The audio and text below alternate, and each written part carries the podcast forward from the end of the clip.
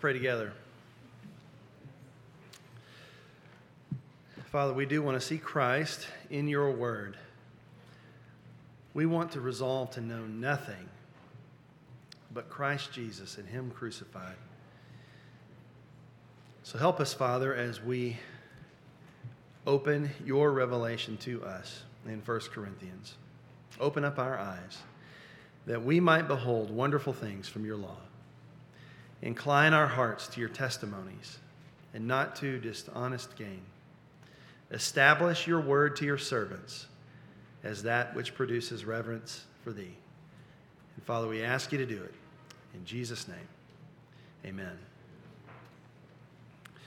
Sometimes God seems so strange to us, and the reason that he seems that way is because he goes about doing things in strange and unexpected ways, ways in which we would never ourselves have chosen to do things. Consider Moses, for example. The children of Israel are led into Egypt by Joseph in order to preserve the nation. They prosper in Egypt, and their number grows into the millions. So the Egyptians enslave them and subjugate them and mistreat them in order to keep them in their place. But through a miraculous turn of events, God causes a boy named Moses to be born, and Moses is this young Israelite boy who escapes the death edict of Pharaoh, and he's adopted and raised in Pharaoh's very own household. So here's this Jew now delivered into great privilege. He seems to be poised and to be in position to press his privilege into God's service to rescue God's people. At least that's how we would have done the story. That's not what God does. God plans salvation for his people that would only come on the other side of Moses losing all of his privilege in Pharaoh's household. God will save his people not through the power and might of Moses, God will save his people through the weakness of Moses. Consider Gideon. God tells Gideon to go out and save Israel by destroying the Midianites 135,000 Midianites. So Gideon blows the trumpet and gathers an army of 32,000 warriors from Asher and Zebulun and Naphtali. And they array themselves just south of the Midianites. It doesn't look good. 135,000 versus 32,000. Looks pretty bad, in fact. And yet, before they go out to battle, God says, The people who are with you are too many for me to give Midian into their hands, lest Israel become boastful, saying, My own power has delivered me. God says, You got too many people. Tell all the warriors who are scared to go home. And just like that, Gideon loses 22,000 warriors who are scared. God says that's still too many. You got 10,000 left. Tell your men to drink from the spring of water nearby. All the ones who cup the water in their hands to drink can stay. The ones who lean over to drink like a dog have to go home. Guess what happens? Gideon has to send another 9,700 warriors away, and he's left with 300 men against an army of 135,000. And now God says, Now we're ready. And Gideon marches up with his 300. God shows up, and 120,000 of the enemy armies fall dead. 15,000 flee. Consider Abraham. God tells Abraham, I'm going to give you descendants that outnumber the stars of the sky and the sands of the seashore. One problem Abraham's wife, Sarah, can't have children. She's barren. Abraham says, Well, that's a problem, but we'll just adopt my servant, Eliezer. He'll be my heir. God says, No. It will be a son that comes from your own body. So Abraham says, Great. I'll go with the maid Hagar and have a son with her. We'll name him Ishmael. He will be my heir. God says, No. You will have a son from Sarah. God doesn't need Abraham's help. God seeks out Abraham's weakness so that everyone knows what? That God did this. Consider Jesus, the most impossible birth of all time. And it wasn't because his mother was barren, but because she was a virgin. How shall she conceive? God himself will cause her to conceive. And the child will be the Son of God. Will he lead an insurrection and seize the throne of David? No, he will not. He will die as a criminal on a Roman cross, and then he will be raised up by the power of God and will be preached on in the world and believed on in the world until he comes again to triumph over all the enemies of God. And so, through great weakness, God will once again show his triumph.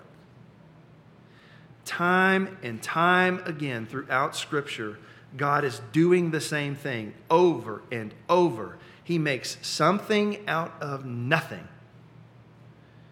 He pursues human weakness so that he can exalt his own power and glory and might. These are the ways of our God throughout Scripture. That's just who he is. Is it a surprise then that God would still be working in that way even now?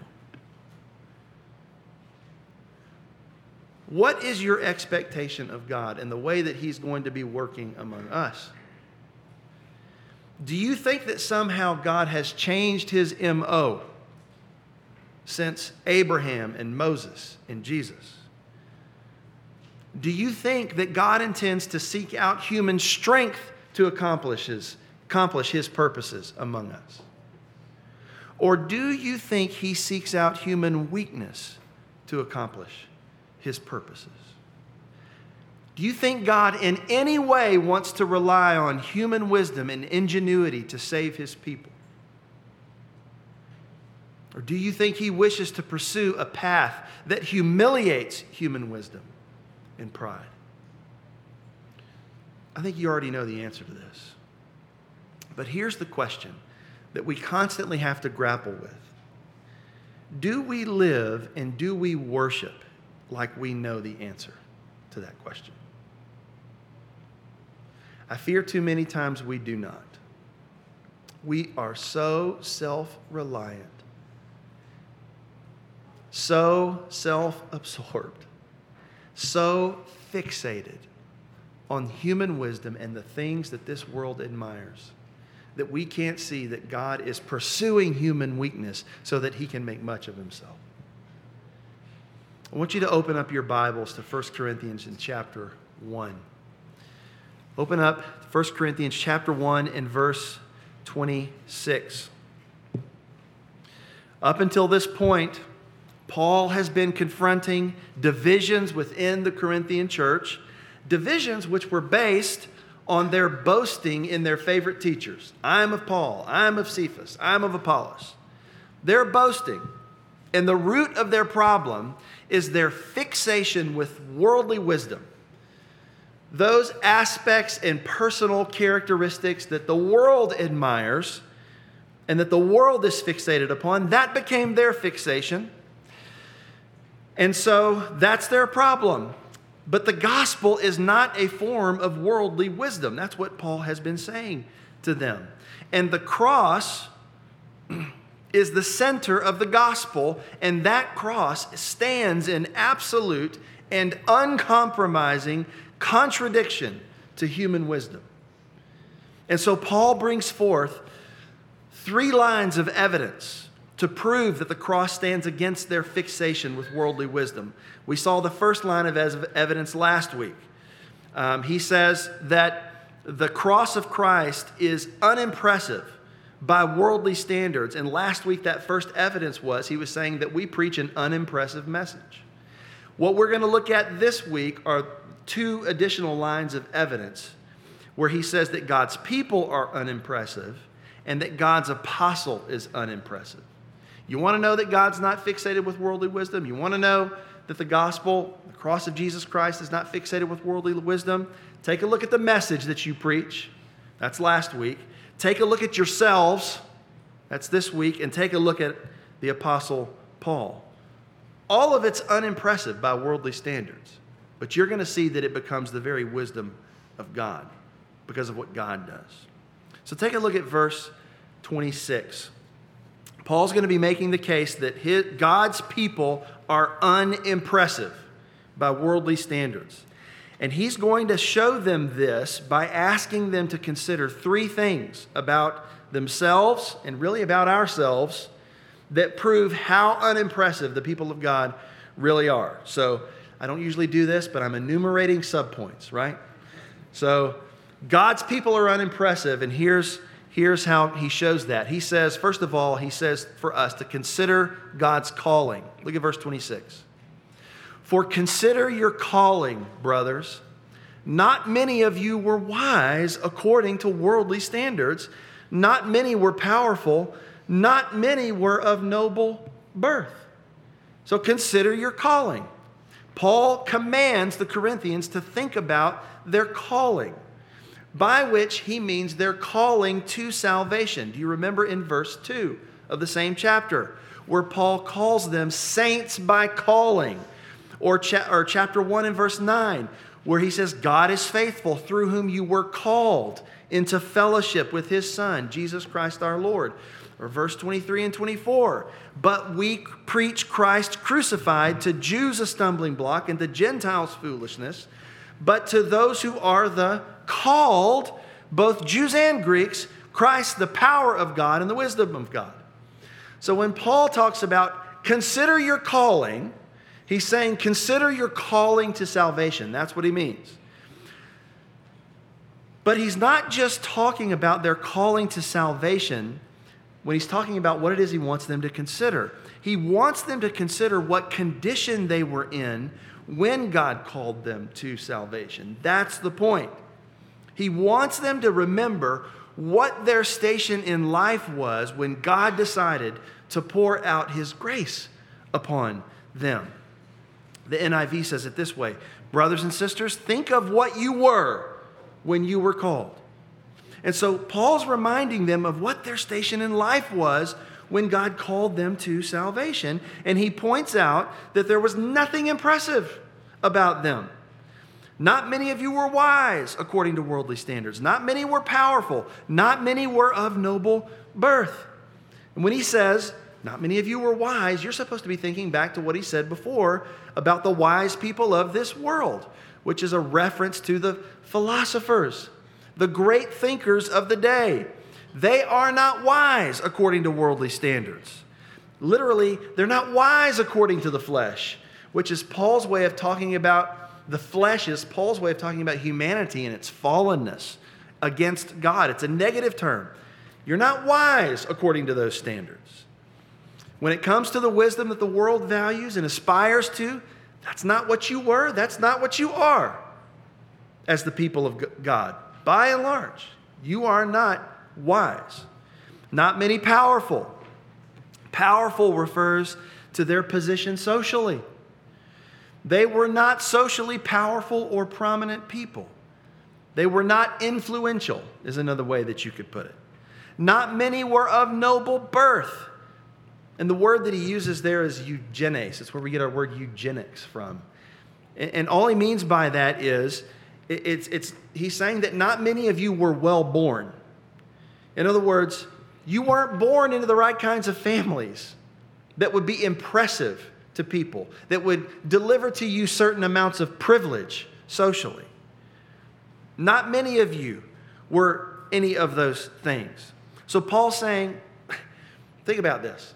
Paul's looking at this congregation. He's saying, Your intellect is unimpressive. Your social connections, by and large, are unimpressive, and your family connections are unimpressive. You're a bunch of losers. I mean, that's it's what he's saying. Not many of you were these things. By the way, there was a, uh, a woman, I think her name was Lady Huntingdon. She was a benefactor to George Whitefield and uh, uh, John Wesley.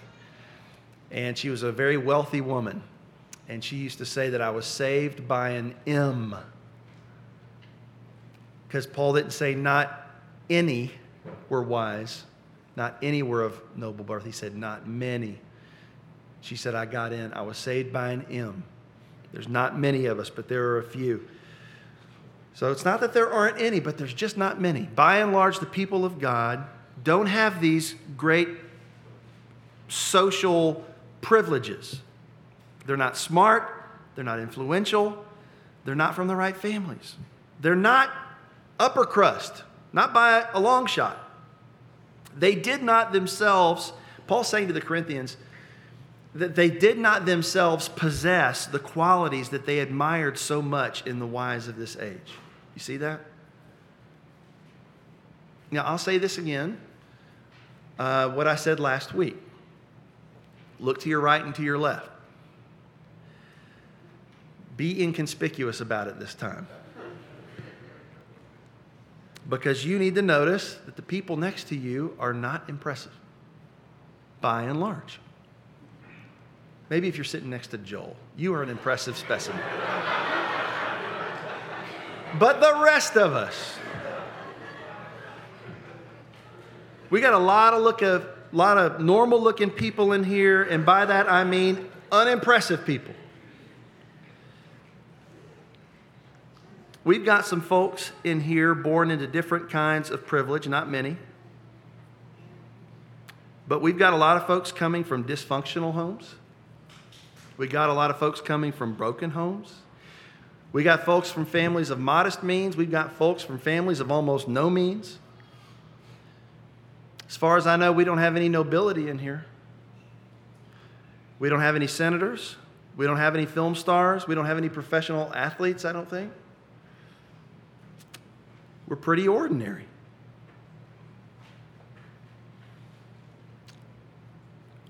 Some of us eat ketchup on our pizza. We are not wise according to worldly standards. Do you think that God called you because you were an impressive person?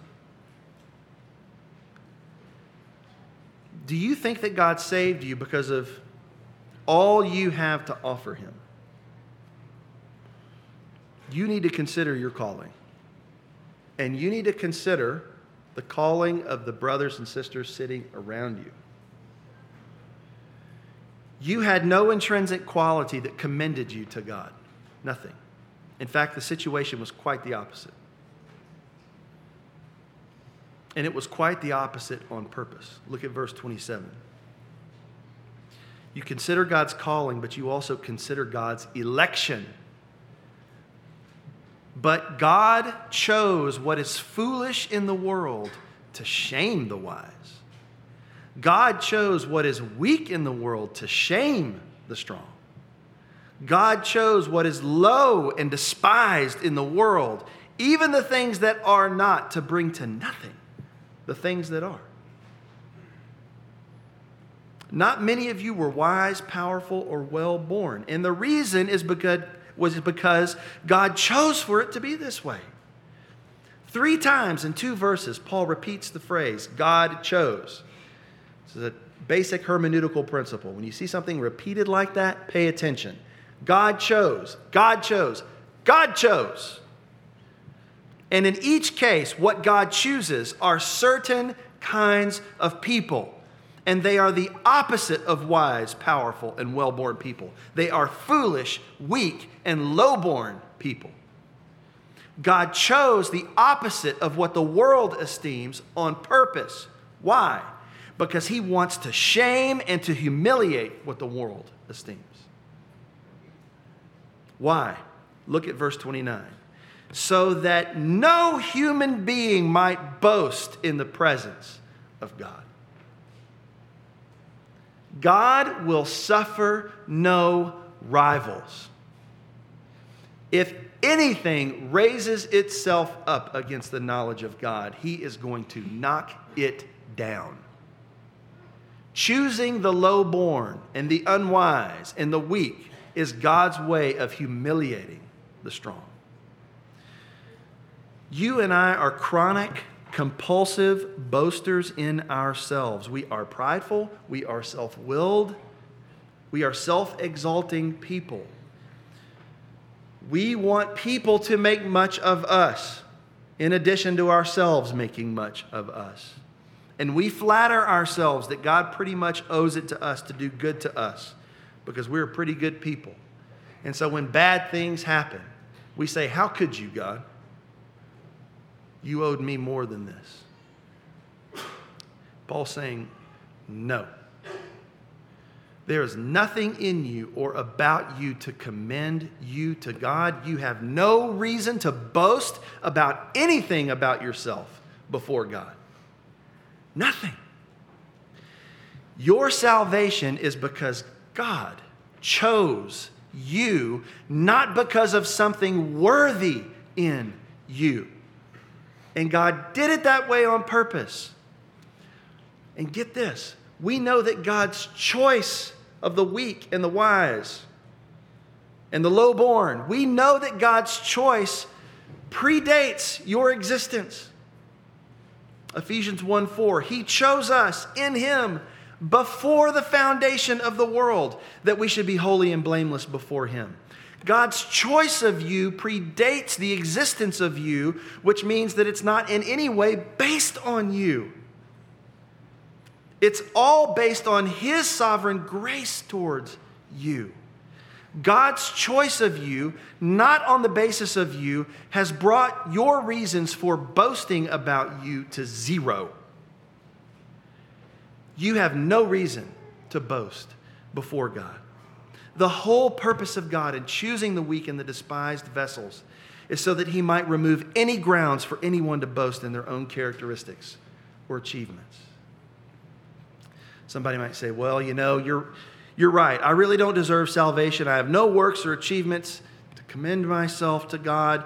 But thank goodness I had the good sense to turn from my wicked ways and to trust in Christ. Paul hears that. He says, Nope. You didn't have good sense to reach out to God, even. God had the grace to reach out to you. You can't even boast about your good sense. How do you know that? Consider God's calling, consider God's election. Last thing here, consider God's initiative. Verse 30. And because of him, you are in Christ Jesus. How did you get into Christ? Because of him. Who became to us wisdom from God, righteousness, and sanctification and redemption. The text says that Christ Jesus became for us wisdom from God. It's tempting to read this and to think that when he says wisdom from God, righteousness, sanctification, redemption, it's tempting to read that and think that he's saying that Jesus is becoming for us these four different things. But that's the wrong way to read this. Rather, what he's saying is, is that the primary thing that Jesus becomes for us is wisdom from God. And the final three items are defining what that wisdom is. That's how you have to read this. And the point, the point is this before you were saved, what did you think about the cross of Christ? What did you think about Jesus? We know what we thought about Jesus before you were saved. We read about it last week. Before you were saved, you regarded the things of God as foolish and unworthy. That's how you regarded Jesus. When you got saved, your view of the things of God was decisively changed. Whereas you formerly regarded Christ as foolish and unworthy, the new birth causes you to regard that very same Christ as worthy and as the wisdom of God for you. You now see how the grace of God has been poured out to you in Christ, and so now you treasure what you used to, to loathe. And so Jesus Christ becomes to you wisdom from God, no longer foolishness. Okay? And he becomes the wisdom of God for you in three ways he becomes righteousness, sanctification, and redemption. You can now see that your right standing before God is now in Christ and in Christ alone. That's what righteousness is. You can see that your holiness, you're being set apart for God and his purposes. That's sanctification. That is also coming to you from Christ. And you can see your redemption, which means to be set free at a cost, which means that when Jesus died on the cross, that was the purchasing of your salvation. It's not foolishness, it's what got you, it provided the means for you to get in. So he's saying, because of your conversion, you can now see the way things as they are. It's not foolish and unworthy to you. Christ is the wisdom of God to you in these ways. But Paul isn't merely concerned with your seeing Christ's work. He wants you to see how you came into this saving relationship with Christ in the first place. Look at the beginning of verse 30. It's because of Him. Meaning, because of what God did which means we did not draw near to God. No sinner will draw near to God on his own. God draws near to us. Jesus said it this way in John 6 44 No one can come to me unless the Father who sent me draws him. You know what that means? That means that as a sinner, you always regarded the things of God as foolishness, and you even regarded Jesus as foolishness. You did not have it in you to come to Christ on your own. That's what Jesus means when he says, No one can come to me. You couldn't do it. You say, Well, can't somebody come to Jesus if they want to? They don't want him. Nobody wants him apart from grace. Because Jesus says, No one can come to me unless the Father who sent me draws him. If you ever wanted Jesus or the things of God or anything good that God has provided for you in Christ, if you ever wanted it, it's because God drew you in first, not because you, ta da, you just had a good idea that I should come to Christ. You did not go to Him first, He came to you first. He sent Jesus, and He chose you before the ages. And then after you were born, He began to draw you to Himself and it is by his doing that you are in Christ Jesus. Paul says it this way For by grace you have been saved through faith. This is not of your own doing, it is the gift of God, not a result of works, so that no one may boast. You say, Well, I have to believe in Christ. Yes, but even your faith is not of your own doing. Even your faith is a gift from God, according to Ephesians 2 8. So you can't boast of your good sense to believe because God gave you your good sense. What did we contribute to our salvation? You know what our contribution to our salvation is? We got lost. We did all the getting lost, God did all the saving. That's it. So, verse 31 so that as it is written, let the one who boasts boast in the Lord. Paul is trying to lay waste to anything that we might perceive in ourselves that's impressive to God. There's nothing there. And if you think that there is something there, you have missed the point. Your only boast can be in God. Let the one who boasts boast in the Lord. And he's quoting from Jeremiah chapter 9, verses 23 to 24, that Paul read earlier. And he's telling us what it is we can boast in if we really want to boast. There's good boasting and there's bad boasting. You know how you know the difference between good boasting and bad boasting? What you're boasting in. You boast in God, good. You boast in anything else, not good. Let him who boasts boast in the Lord. Psalm 27. Some boast in chariots and some in horses, but we will boast in the name of the Lord our God. Some boast in human strength, chariots and horses. We boast, the people of God boast in God. Psalm 34 1 I will bless the Lord at all times. His praise shall continually be in my mouth. My mouth, my soul shall make its boast in the Lord. The humble shall hear it and rejoice. Oh, magnify the Lord with me and let us exalt his name together. You want to boast? You can boast in the Lord. You know what you can't boast in? Yourself. Paul says in Romans 3:27, "Where then is boasting? It's excluded." Romans 4:2, "If Abraham was justified by works, he has something to boast about, but not before God." Romans 15, 17. Therefore, in Christ Jesus, I have found reason for boasting. Where do I have reason for boasting? In Jesus. Not in myself, in Jesus. Let him who boasts boast in the Lord. For I will not presume to speak anything except what Christ has accomplished through me, resulting in the obedience of the Gentiles by word and deed.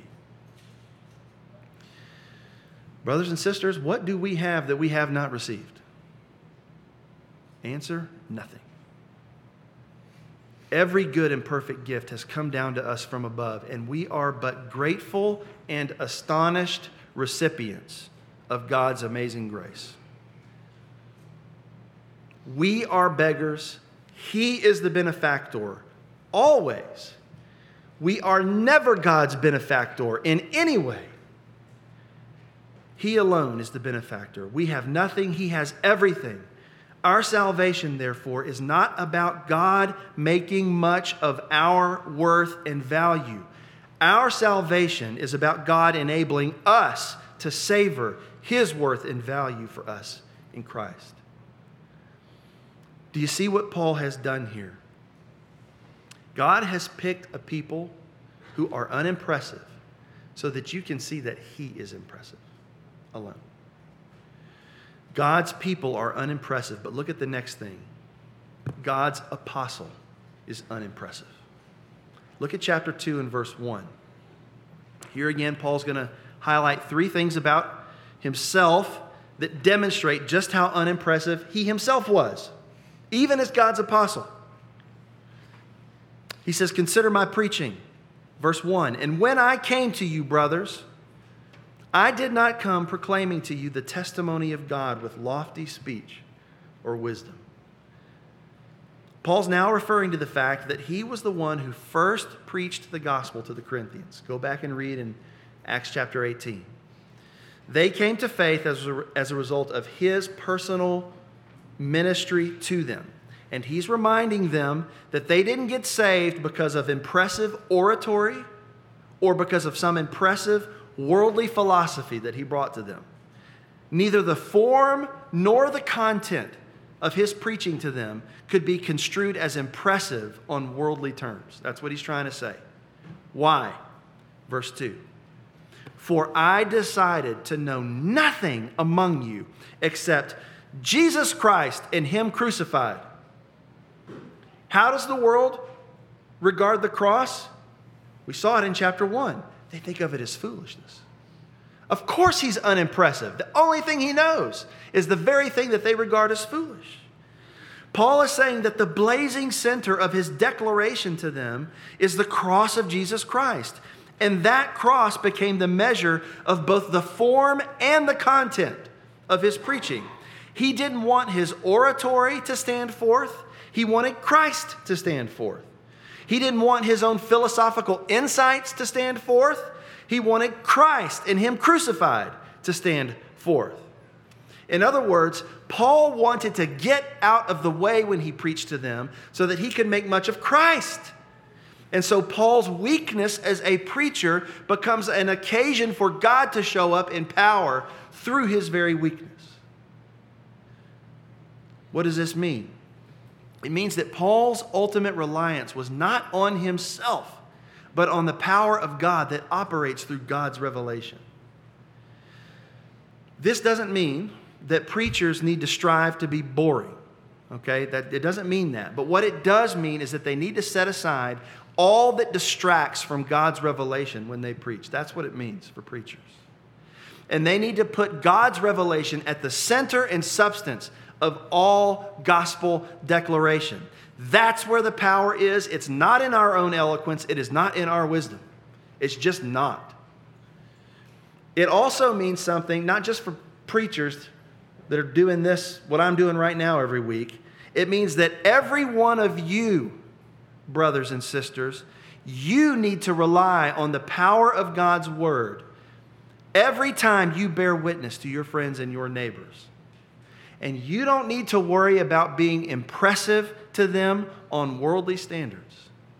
You don't need to try to conform our message to their expectations of what they think it ought to be.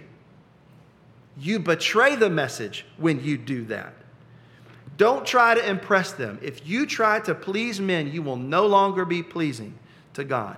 You need to preach Christ and Him crucified because that is where your power is, not in your own eloquence or wisdom or ability to impress. Just give up on it.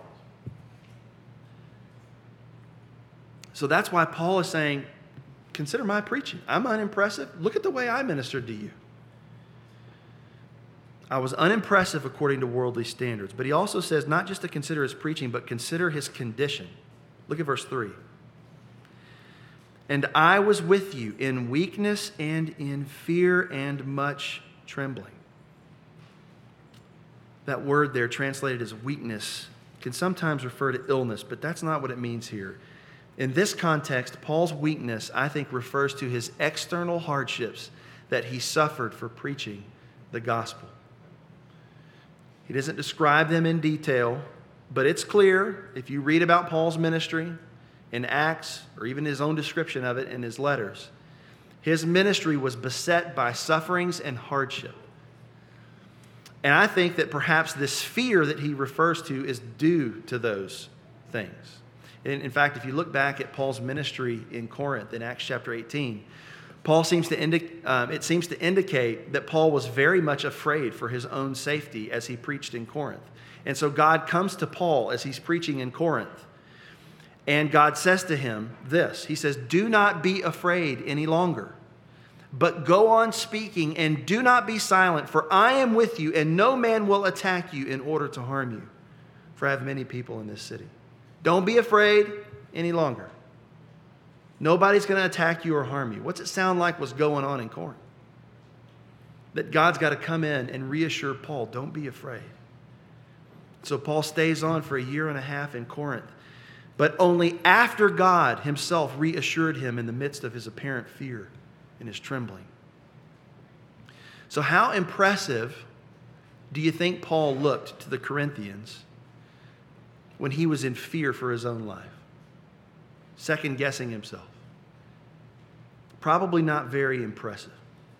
And so the success of his ministry wasn't based on that. It wasn't based on his confidence in himself, it was based on his confidence in God.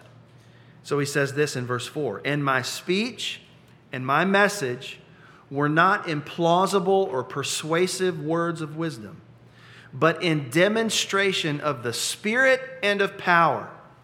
Paul saying that what made his preaching effective was not his powerful presence, not his rhetoric. He didn't have either of those things. It was all based on the power and the presence of God the Holy Spirit.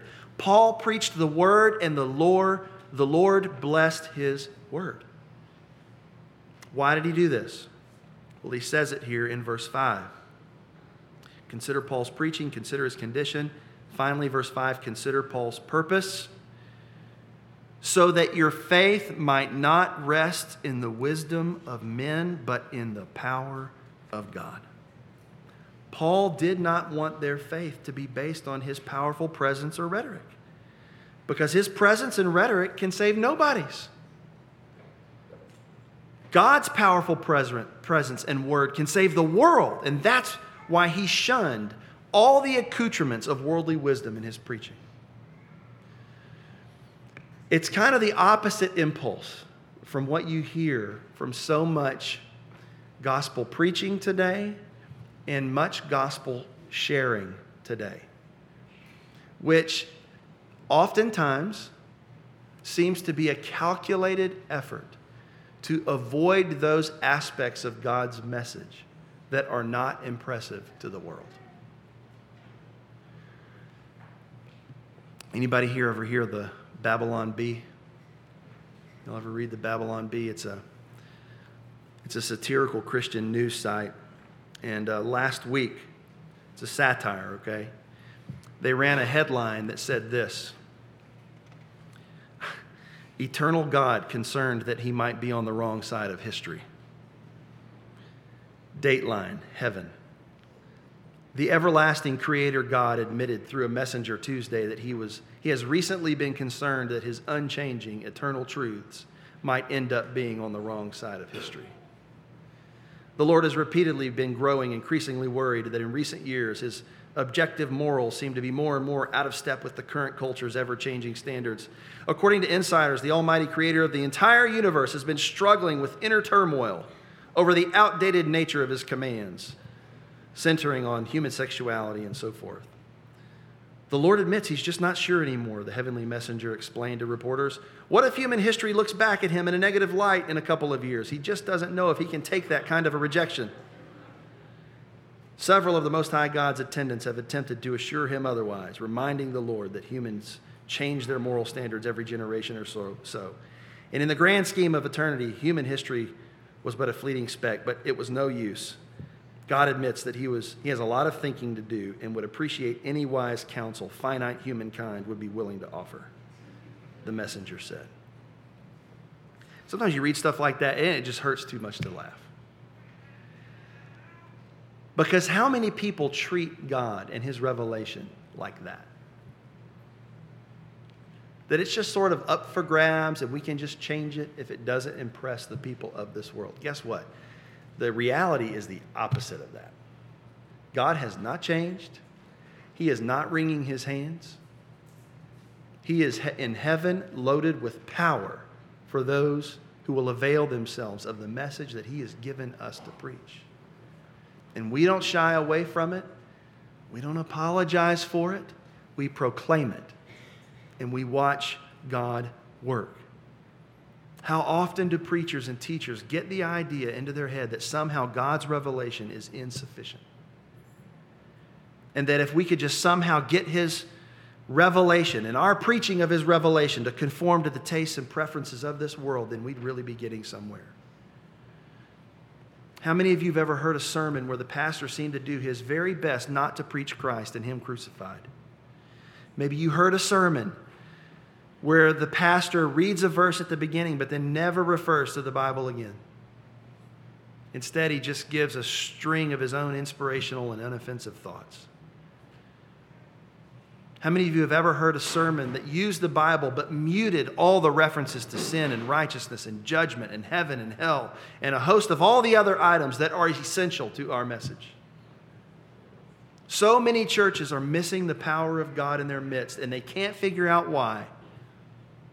And they think that they just don't have a clever enough preacher, or they may think that their band just isn't good enough, or they think that they're, they need to redesign their platform. If they could do that, that would make everything better or if they could get the right lighting or stage production, then the power of God would arrive. That is a fool's errand. We must not sell ourselves out to the standards of what the, impresses the people of this world. We need to do the things that make for the power of God breaking forth into people's lives. And get this the things that make for the breaking forth of the power of God into people's lives are kind of ordinary things. That's why we are always going to focus as much as we can on the ministry of the word and sacrament in here when we gather. That's what we're going to do. We want a liturgy that brings the people of God into the presence of God through the means that He has established for us. That means that we're going to sing the word, pray the word, preach the word, feast according to the word. And we're going to do it so that your faith might not rest in the wisdom of men, but in the power of God. Let him who boasts boast in the Lord. Father, I pray that you would do this in us and among us. Would you put in every one of us a dogged determination that no matter what happens, we are going to know nothing but Christ and Him crucified. Father, I pray that you would forgive us when we think that we are bringing anything to the table to make this thing happen. We bring nothing. Help us to boast and boast in you alone. Father, I pray that you would take our emptiness and show your power through it. I pray that you would do it from this pulpit.